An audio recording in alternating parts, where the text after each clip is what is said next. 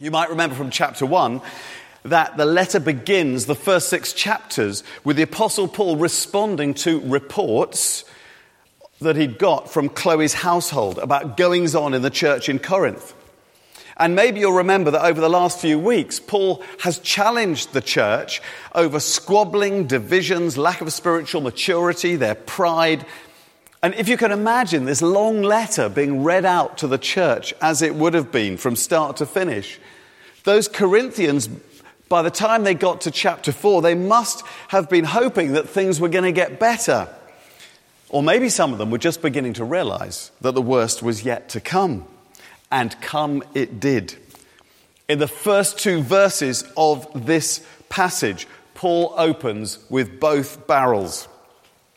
It's actually reported that there is sexual immorality among you, and of a kind that not even pagans tolerate. A man is sleeping with his father's wife, and you are proud. Shouldn't you rather have gone into mourning and have put out of your fellowship the man who's been doing this? So, what Paul has heard via Chloe's household is that one of the regular members of the church has been openly carrying on a sexual relationship with his father's wife. In other words, probably not his mother, otherwise, Paul would have said so, but most likely his stepmother. Now, I think all of us would agree that is not a good thing. But what in particular makes Paul consider this man's behavior reprehensible? Well, first of all, Paul would have known that this kind of behavior was forbidden in the Hebrew scriptures, what we call the Old Testament. In fact, many biblical commentators say that when we find those words sexual immorality in the New Testament, it's kind of code for at least all of the prohibitions listed in Leviticus chapter 18 in the Old Testament. And so I tell you what, why don't we just turn there very briefly and have a look? So keep your thumb in 1 Corinthians and turn back to page 120 in the Bible. If you turn back to page 120, it's Leviticus 18. And this is a chapter that probably is being referred to most often in the New Testament when the New Testament says sexual immorality. And if we read from verse 5 of Leviticus chapter 18, it says this Keep my decrees and laws, for the person who obeys them will live by them. I am the Lord. And then it has a list of prohibitions. No one is to approach any close relative to have sexual relations. I am the Lord. And then it lists them. Do not dishonor your father by having sexual relations with your mother. Do not have sexual relations with your father's wife. There you go. That's exactly what Paul's upset about. Do not have sexual relations with your sister. Do not have se- sexual relations with your son's daughter. And it goes on down this list of prohibitions against sexual relations with people who are close to us. And, and it goes on down, even talking about neighbors. Do not take, verse 18, don't take your wife's sister as a rival wife and have sexual relations with her. Uh, do not approach a woman to have sexual relations during the uncleanness of her monthly period. Do not have sexual relations with your neighbor's wife and defile yourself with her. Do not give any of your children to be sacrificed to Molech. Now, that was a horrible uh, um, religious ritual whereby people who worship the god Molech literally sacrificed their, their firstborn child in the fire. Um, do not have sexual relations with a man as one does with a woman. That is detestable. Do not have sexual relations with an animal, and so on. And it goes down, and it says, verse 24, do not defile yourself in any of these ways. And then if you look on down to verse 29, you'll see what the sanction is for doing any of these things. And it says in verse 29 Everyone who does any of these detestable things, such persons must be cut off from their people. In other words, thrown out of the community. So, firstly, firstly, we see that this behavior going on in the church in Corinth clearly contravenes these divine guidelines on sexual relations. So if we turn now back to the letter, we'll see, because the, the second half of verse 1 shows us that Paul was almost more upset by something else. And um, he says that what's going on is a kind of sexual immorality that not even the pagans tolerate. So, secondly, here they are living in the city of Corinth, a town renowned for its appalling morality, a place teeming with thousands of prostitutes, male and female prostitutes, shrine prostitutes, um, and dark rituals going on, and worse besides. And yet, Paul says that what this man in the church is doing is even worse than what's going on outside in that pagan society. Apparently, the famous Greek orator and politician Cicero called these types of relationships unbelievable. That's how bad they were. And thirdly, the third thing is this is that some of the Christians in Corinth are actually boasting about what this man is doing. and you are proud, says Paul in verse 2, obviously appalled. You should have gone into mourning over this, not boasted about it. And so, in verses 3 to 5, Paul gathers a courtroom. And he does it obviously remotely because he's writing from a different city, uh, probably Ephesus. And he says that he, Paul, is going to be present in spirit, and that Jesus is going to be present in power, in verse 4, and that he's already judged the man. And the church must gather formally and hand this man over to Satan for the destruction of his flesh. Whew, that sounds really nasty, doesn't it? But what does Paul mean by that? Well, most biblical commentators say that the punishment is simply this that the man, as per Leviticus 18, is going to be expelled from the church community. And this rather dramatic expression of handing him over to Satan for the destruction of his flesh is understood to mean that while the church the people of God belonged to Jesus Christ, the community outside, the outside world, was considered to be the dominion of Satan, sometimes referred to the prince of this world, and, and, and so on. And so that by expelling him from the church, they were effectively removing him from the protection afforded by being part of the church family and leaving him to the outside world, the world that was under the dominion of Satan. And that word translated flesh in the New Testament, by the way, is often used to, make, to mean sort of fleshly desires or sensual desires. And so the hope is that by casting this man out, he'd quickly discover that the culture of Corinth, even the culture of Corinth, would reject his behavior and would, once expelled, soon come to his senses, repent of his behavior, and turn back to God. And that is Paul's heart for this man. The second half of verse 5 he writes this so that his spirit may be saved on the day of the Lord. Paul wants the very best for this man, not the worst. And this is so important to understand. God loves us. There is nothing in our past that is beyond the pale as far as God is concerned. Many of us will no doubt have got into all kinds of scrapes and inappropriate relationships in the past, especially perhaps in later teenage years and young adult years, maybe later on too.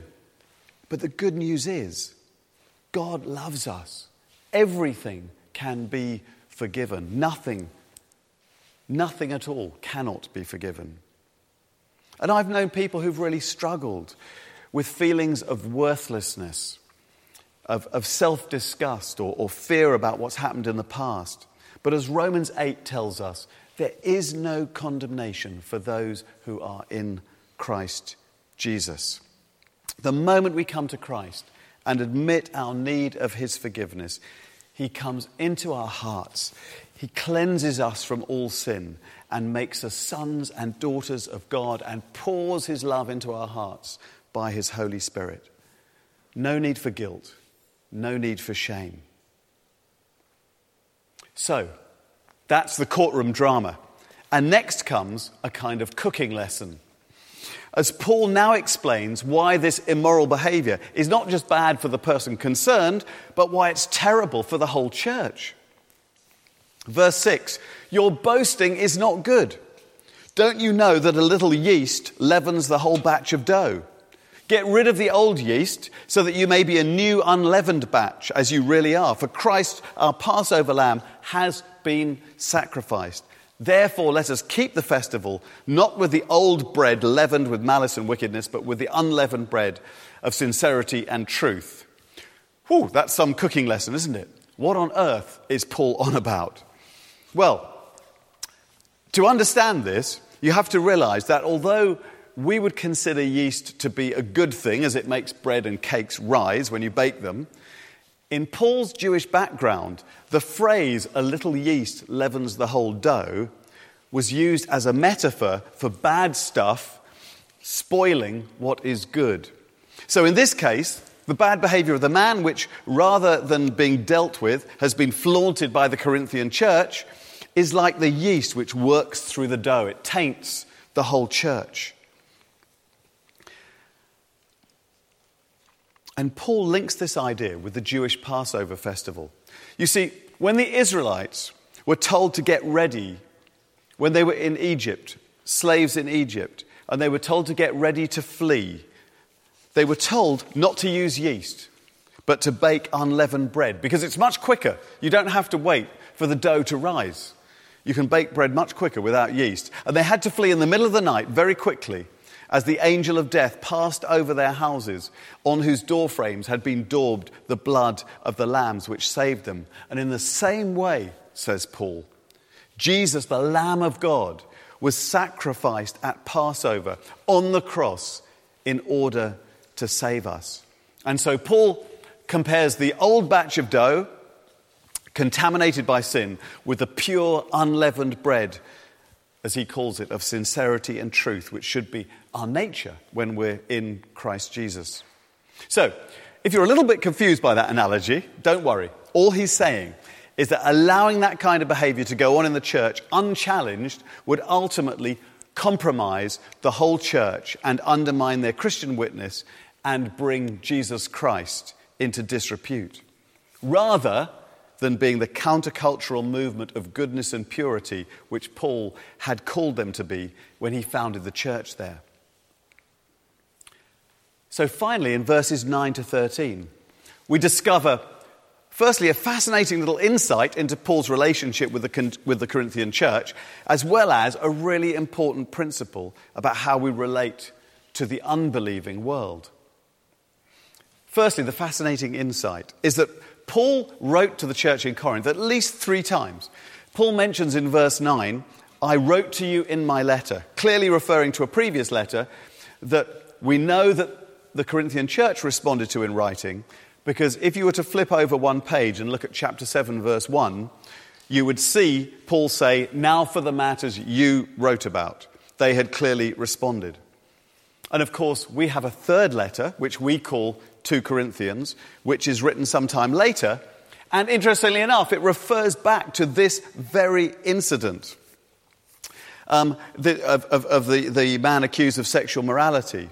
And in that, Paul says it's now time to forgive and comfort him. And although there isn't much detail, it seems that this banishment that, from the church that he recommended did go ahead, and that at some point in the future he came back. And they forgave him and welcomed him back into the church. It's in 2 Corinthians 2 if you want to take a look at another time. But the main thing is, in verses 9 to 13 is that Paul clears up a misunderstanding. He's told them in that previous letter not to associate with sexually immoral people. But they misunderstood him and they thought he meant people outside the church. And Paul here says very firmly, No, I'm not talking about that. I'm talking about people inside the church. I don't want you isolating yourselves from the world outside. But what I don't want you doing is affirming immoral behavior in the church. And I wonder, I wonder how quick we are sometimes to judge the lifestyle of people outside the church. Paul says that's no business of ours. They're not believers. God will judge them. We shouldn't.